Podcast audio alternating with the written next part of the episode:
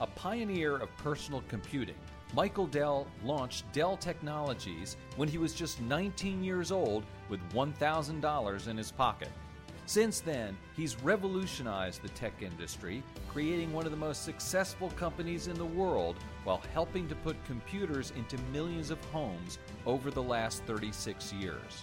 Today, Dell remains an important leader in both business and philanthropy, speaking out on issues around diversity in the workplace and raising money for pandemic relief.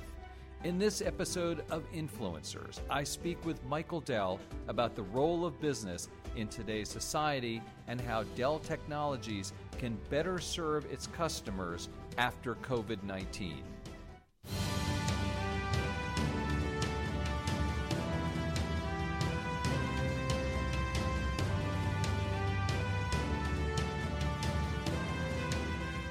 Hello, everyone. I'm Andy Serwer, and welcome to Influencers. Welcome to our guest, Michael Dell, the chairman and CEO of Dell Technologies. Michael, so great to see you. It's great to be with you, Andy. So, so much to talk about, a lot going on. Um, let me start and ask you about George Floyd. And um, Dell released a statement condemning the killing of George Floyd and acknowledging that more work needed to be done in this country to address racial inequality. What steps is, is the company taking, Michael, and, what about you personally? Well, uh, you know, first of all, let, let me just say, uh, you know, it was a it was a very sad thing to to watch. You know, uh, as as uh, a man was murdered, his life was taken away, and and that, that's not something you'll you'll ever forget. Um, look, I think I think uh, you know uh, companies play a really big role here. You know, when when people uh, don't feel that they have opportunities um, and they're, they're they're left out. I think you know that's that's obviously problematic. It's also an opportunity for for companies. So uh, you know, we have for a long time embraced diversity you know, in, inside our company. Uh, not saying we're, we're perfect at it, but I think we've created the conditions for success. And, um, you know, in, in, a, in a, a bit of a silver lining, I think, um, you know, this has opened up the conversation in a new way and uh, you know uh, allowed us to uh, ha- have even a, a, a more in-depth um, you know uh, dialogue and, and understanding and hopefully more progress. And um, you know uh, we I think can you know lead by example in creating an inclusive culture and creating the support that you know our our our team members need, um, and uh, ultimately, I'll, I'll, I'll, just say I'm not real optimistic that um, that that you know that government forces are going to uh, drive the change here. I think it's going to be up to companies to create the conditions and, and, and the opportunities uh, for, for success for uh, the, the, communities that have not had them and and uh, you know that's that's what that's what we're trying to do. And you have some work to do at your own company. Um, you might uh, acknowledge, Michael, because you don't have a tremendous number of African American executives in the C-suite or on the board. Um, is this something you need to? You think you guys need to address? Yes, and and you know we we've set pretty ambitious goals for ourselves. Uh, you know, we every ten years we lay out uh, a set of ambitious goals, uh, and we just did that. Um, you know, with our with our you know 20, 2030 goals. You know, we had our uh, uh, you know, almost a decade ago our 2020 legacy of good, and now we've laid out you know a set of moonshot goals. So, you know, our, our goals for 2030, 25% of our workforce um, will be uh, Black and African American and Hispanic and uh, Latino minor- minorities. Uh, 50% of our global workforce uh, and 40% of our people leaders uh, will be women. Um, and, uh, you know, we've also set big goals for our green initiative. And you and I have talked about that in the past. You know, for every product a customer buys, we'll reuse or recycle an equi- equivalent product. 100% of our pra- packaging will be made from recycled and renewable materials. And we don't actually know how to do all these things, uh, but that's sort of the point. And if I go back a decade ago when we set the 2020 goals, we didn't know how to do all of those either, but we actually achieved a significant majority of them. So, you know, that's that's uh, uh you know th- those are those are the aspirations that we've set for ourselves. Right, and um, and then just about the tech industry writ large with you know, say yourself and Jeff Bezos, Mark Zuckerberg. It's a lot of white guys at the top, and people have criticized the business for being a white male bastion. Um, more work to be done generally, and and I think the the the line has been well. There's just not enough candidates, but it's more than than that, right? It's maybe not trying hard enough by the industry overall. Yeah, I, I think it, I think it's multifactorial. Um, you know, uh, and and and we've got a role to play for sure. Uh, and while there's been some progress, it, it, as you said, collectively, you know, it, it's it's not enough. And um, look, I, I I I think also we can look across lots of organizations and uh, it's it's not clear that anybody has has uh, really broken through, and um, you know uh, it, it, it, remains work to be done for for everyone. And I would just say you know the uh, you know recent um, uh, incidents have have kind of redoubled our resolve around the goals that that that we've had, and and uh, you know, again, in, in, a, in a positive way, I think um, opened up the conversation and, and um, you know, hopefully that will lead to positive change uh, for communities of color.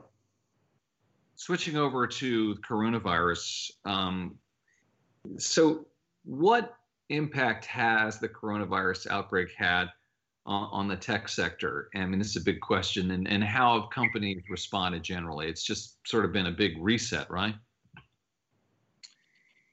Yeah, look, I think um, I think it has uh, highlighted, first of all, how much business activity has been able to be continued uh, during this period. I mean, if you think about the uh, technological improvements, you know, in networks and computing power uh, that have occurred in the last decade or so.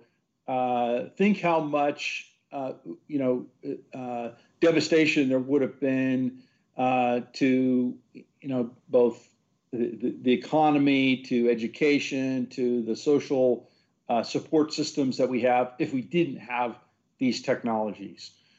Um, I also think there's been an acceleration of digital transformation. You know, what would have taken months, uh, you know, is is now happening uh, much faster, and um, you know, I think I think uh, there's also uh, you know uh, a, a, some human impact here. You know, I think there's some new uh, empathy and you know organizations are are interacting with with, with new ways uh, you know in, in, in new ways with with all their teams i think we're we're we got a kind of glimpse of the future right and um, we're not going to go back to the way you know to, to, to the ways that we used to work and you know fortunately our company had enabled flexible uh, work environments uh, starting about a decade ago, and um, I think uh, you know a lot of this is to going to going to stay with us. And uh, it, it, just emphasizes the importance of some of the big investments that need to be made in 5G and uh, you know uh, there there there's there's kind of uh, you know companies that that are that are digitally enabled and you know kind of digitally uh, forward thinking and and capable um, and those are the ones that are that are more prepared. How do you see the economy opening up and our society opening up how do you think that's going to play out into the summer and into the fall and into 2021 michael You know, I think if you'd asked me a month or so ago, I would have said uh, it's going to be slow and gradual. Uh, I, I, I, guess I'm feeling a little more optimistic now, uh, having seen some of the reopenings, and they seem to be going reasonably well. I think for many uh, workers, you know, if you're in a work environment where you don't have to go to the office, people aren't rushing back to the office. You know, the interesting thing about this this virus is is uh, you know one can assume that uh, at the end, whatever that is, uh, you know, the case count is 7.4 billion. In other words, ev- everyone will either get the virus or they will get a vaccine, and uh, we we just don't know when that is. Uh, but it's also becoming clear that you know, it has uh, disparate impact on, uh, you know, uh, uh, certain populations, and, and and so that has to be um, accounted for as we think about, you know, restarting the economy. Uh, but um, you know, I'm, I'm I'm I'm pretty encouraged with what I'm seeing about about the restart. I mean, I think there are issues of and again, how do we protect the the vulnerable populations? Uh, but you know, here you know here in Texas, for example, uh, there there has not been um, the the uh, you know, it, it, has not been a, a horrible uh, public health care outcome, and I think uh, there, there's there's still uh, kind of cautious steps being taken in the reopening. Yeah, unfortunately, it's all become politicized to a degree, right? And yeah, unfortunately, unfortunately, I think everything gets gets politicized. So uh, that that that is that is sad to see. Yeah, it's hard to say. You know, I think. I mean, I guess you could argue that President Trump was was right in some instances, maybe wasn't right in other instances. In other words, I think that geographies are critically important. Denser places, you know, probably required a different response from less dense places, for instance, right? Well, we, we've certainly learned a lot, you know, uh, now here in June versus what we knew in, in March, right? In terms of how the virus spreads, who is most vulnerable to it, and you know, uh, many, you know, how best to treat it, et cetera. So, um, and, and, of course, you know, the other exciting thing is we have an enormous effort going on in the healthcare system uh, with therapeutics and monoclonal antibodies and vaccines. And so, you know, I would never underestimate uh, human ingenuity and, and progress uh, to, to, to, you know, to go out there and, and, and, and address this. And so, you know, I'll, I'll remain my optimistic self. So let's switch over to Dell a little bit, Michael. The company seems to be doing pretty well. You surprised the street um, in the latest quarter. Stocks up, what, 44% um, since the uh, low point in March. What's going on? So look, you know, we created an incredible uh, business with the combination of Dell and EMC and VMware and Pivotal and you know Dell Technologies is is doing well. We have continued to gain share in all of our major businesses, and as you said, uh, during our first quarter. It was a, a, you know very solid quarter. We beat uh, the uh, you know analyst estimates for uh, revenue, for profit, for earnings per share. Uh, you know our uh, non-GAAP op inc was 2.2 billion dollars, and we materially outperformed our competitors in terms of growth in every major product category. So, and, and, and that's actually eh, not a new thing. It's been going on for a couple of years now. So, customers have appreciated, uh, you know, the capabilities that we have, and our team executed very strongly. And uh, look, I think our supply chain performed incredibly well. Um, you know, we have a distributed manufacturing and logistics network, and we were able to operate well, you know, in spite of the the the, the challenges that were out there. Uh, certainly, there you know was strong demand for things like work from home solutions, uh, but also, you know, we grew faster than the industry in the data center, and you know, VMware continues to do very well in helping uh, you know customers um, you know, prepare their their organizations for their digital futures. And what's the split right now? Talk to us about the company in terms of um, public and private, or B2C and B2B is what I'm saying, I guess. What percentage of the company is B2C versus B2B, and and what is the future strategy for the B2C part of the business, the consumer part of the business? So uh, you know the the the b2c part is probably the part that people see the most but it's actually uh, the smallest part of the business so uh, you know it's it's in the in the uh, you know kind of uh, uh, 12 13 14% range of, of, revenues depending on the quarter uh, but we're we're mostly a b2b company um, but look, we've got you know a strong consumer business. We've got Alienware. You know, XPS notebooks are doing very well, and uh, you know the, the the the the, the online business you know uh, is growing. Our our online visits uh, in in April to DellTechnologies.com and Dell.com, you know, we're up 77% and and and 28%.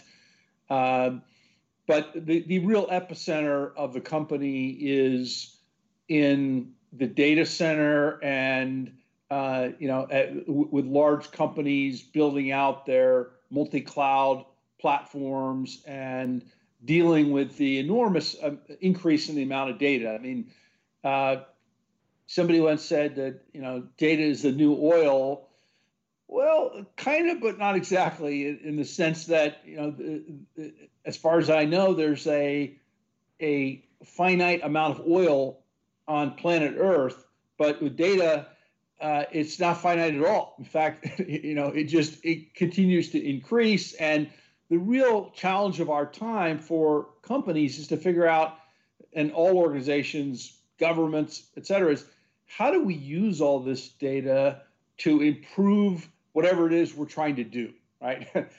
and uh, you know, with with more everything in the world becoming intelligent and connected, with the 5G coming around the corner, and then you have AI and machine learning.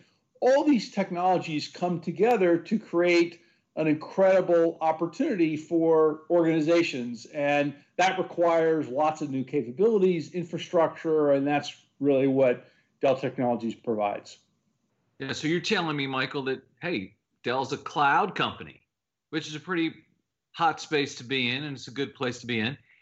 So, can, can you explain a little bit more, though, exactly what you're selling and providing for companies? Then, I mean, what what is the actual business for for in layman's terms?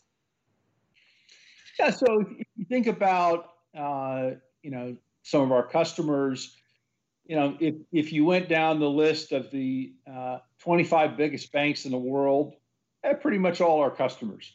And so, how is it, you know, you know, what what is it that a bank does? Well, one of the things it does is it it you know has incredible amounts of, of data. It has to secure it. It has to process that. And how does it do that? Well, it, it, it requires applications. It requires infrastructure. Uh, you know, one of the big themes is how do you automate all of that so you don't have lots of people running around, and technologies like virtualization and uh, you know are, are, are incredibly important there. So we we we are really the essential infrastructure company with hardware and software uh, that enables companies to build that infrastructure that is the the platform for how they how they deliver their businesses. And and look, I think you know the other interesting thing that's occurred in the last, I would say, five years or so is that the domain of technology has. Uh, you know, really changed. It used to be that technology was in the IT department, right? Uh, but now, if you go to you know, uh, uh, almost any company, you say, what is the role of technology? Well, it's really involved in the entire business. And, uh, you know, the business line executives, the chief executive are all thinking about technology and data and how they can use uh, data to make their product and service better. And of course, they need infrastructure to, to be able to do that. So we're, we're number one in um, you know all the major categories of hardware, software, infrastructure, uh, cloud infrastructure to help organizations you know as as they build out their digital future. So, who are your biggest competitors in? Is it AWS, Google? How does that work? Yeah, you know, there, there, our our industry is sort of characterized, as you know, by a kind of co-opetition. So one of the things that organizations have have realized is that you know it's not really the the public cloud or the private cloud. It's it's both right? And so you hear terms like private like like like hybrid cloud and multi-cloud. And uh, what organizations have figured out is it's really dependent on the workload and certain workloads you might use a software as a service provider. Some you might have on premise, some you might have in a public cloud, some you might have with a colo, some you might have on the edge, which is starting to grow quite fast. And you you want to move them all around and back and forth. And depending on the type of workload, uh, there's going to be a right place for it. And, and so we collaborate and, and compete with you know, uh, lots of lots of companies in in in in the industry, uh, but you know, we're we're we're also fortunate to be serving, uh, you know, essentially all Fortune 500. And what is the vision for the initiative about? So uh, you know that is that is really about uh, you know how we can use our our uh, business uh, to you know drive uh, social impact. And you know we we we've set some moonshot goals for the next decade. You can find them on our on our, on our website, but they're around diversity and inclusion. They're, in, they're around environmental sustainability. Uh, these are not really new things for us. Uh, you know, as, as as you know from our prior conversations, we have uh, you know, always kind of kind of set a, a, pretty high standard for ourselves, and so we're we're we're doing it again with with these goals, and um, you know, it, it, challenges our people to think differently, and uh, you know, it, as it relates to to the environment, look, uh, you know. Uh, it's it's easy to say, well, what are the rules? We'll comply with those, right? Uh, but you know the, the, the the rule makers are sort of dealing with the rearview mirror, and uh, instead we like to take a proactive approach and say, well, what's really possible here, and how can we reimagine what we're doing, um, and at the same time uh, you know, have a very positive uh, in, impact on the environment and uh, bring our customers in, increased savings. And what we found time and time again is is our engineers. We've got twenty thousand engineers and scientists actually become quite motivated and inspired by the challenge uh, to, to, to, to, be able to work on these things. And so, um, you know, I think I think uh, you know maybe at one point it was uh, a nice thing to do. Uh, I think it's no longer the case that it's it's uh, it, you know it, it, it's it's really required uh, for a responsible business to to to to to do these things. Let's switch and talk a little bit about philanthropy. You've set up the Michael and Susan Dell Foundation, given what 1.7 billion dollars uh, over the years. What have you focused on?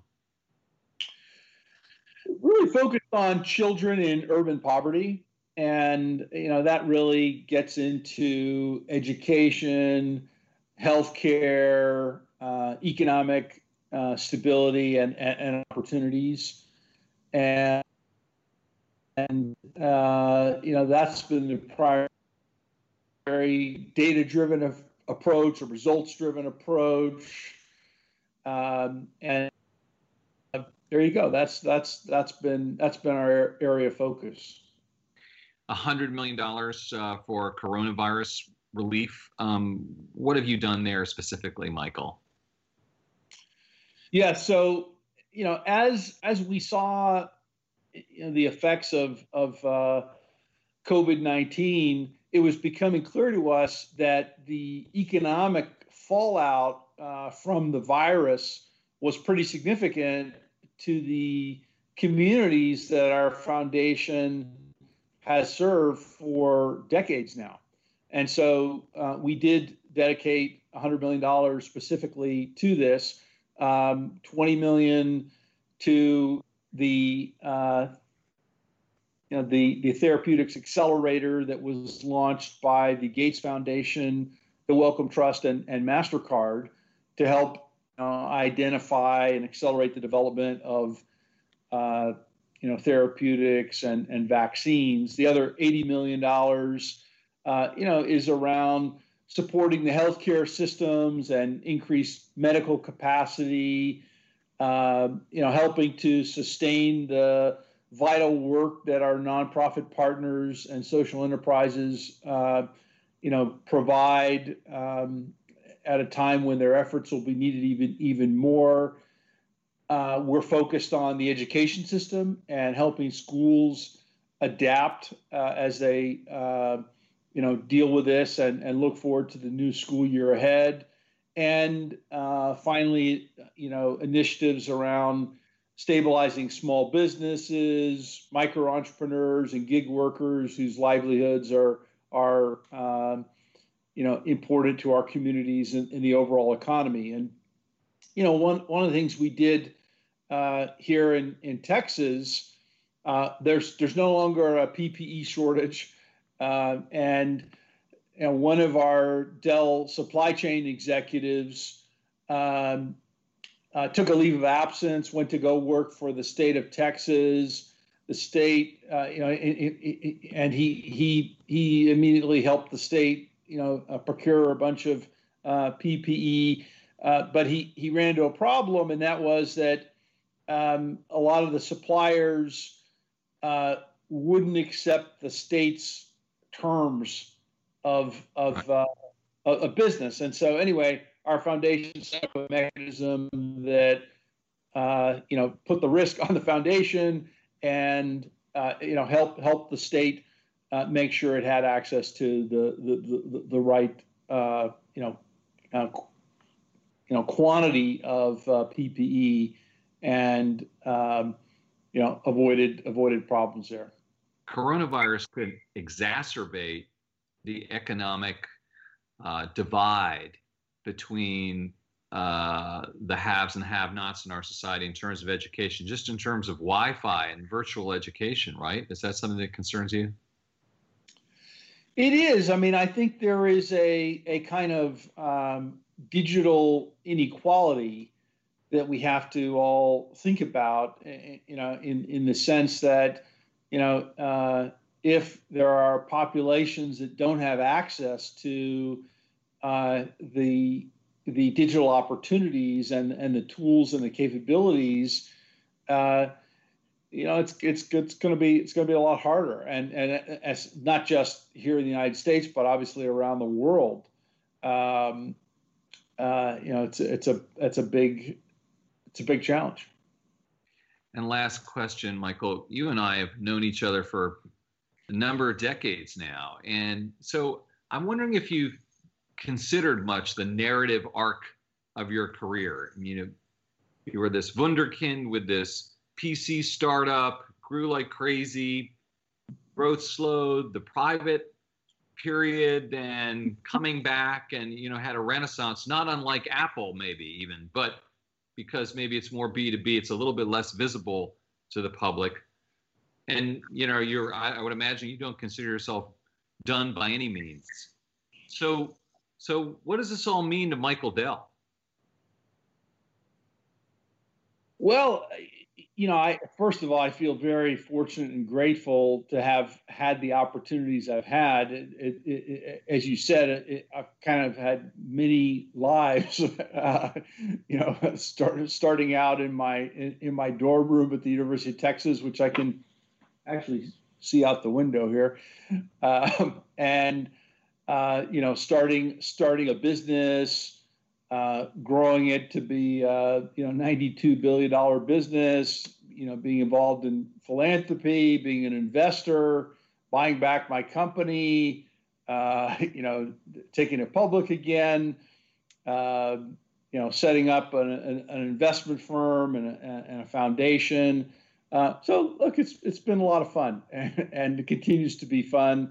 And it, it, as you said i'm i'm um, I'm 55, so I've still still got still got lots of of uh, fun ahead. And and look, I, I continue to be an optimist about the positive role that technology plays in our future, even, even as uh, there are forces out there that would uh, you know seek to create division and and uh, uh controversy and, and strife. Uh, I, I, you know, I I I continue to be optimistic that that uh, uh, technology uh, will will play a great and positive role in in, in our future. And um, you know, our our company has, has been fortunate to to be able to help many many with that uh, over the last 36 years, and look forward to doing that for a long time to come. Yes, indeed. Much more to come from Michael Dell. Michael Dell, CEO of Dell Technologies. Thanks so much for your time. Thank you, Andy. You've been watching Influencers. This is Andy Serwer. We'll see you next time.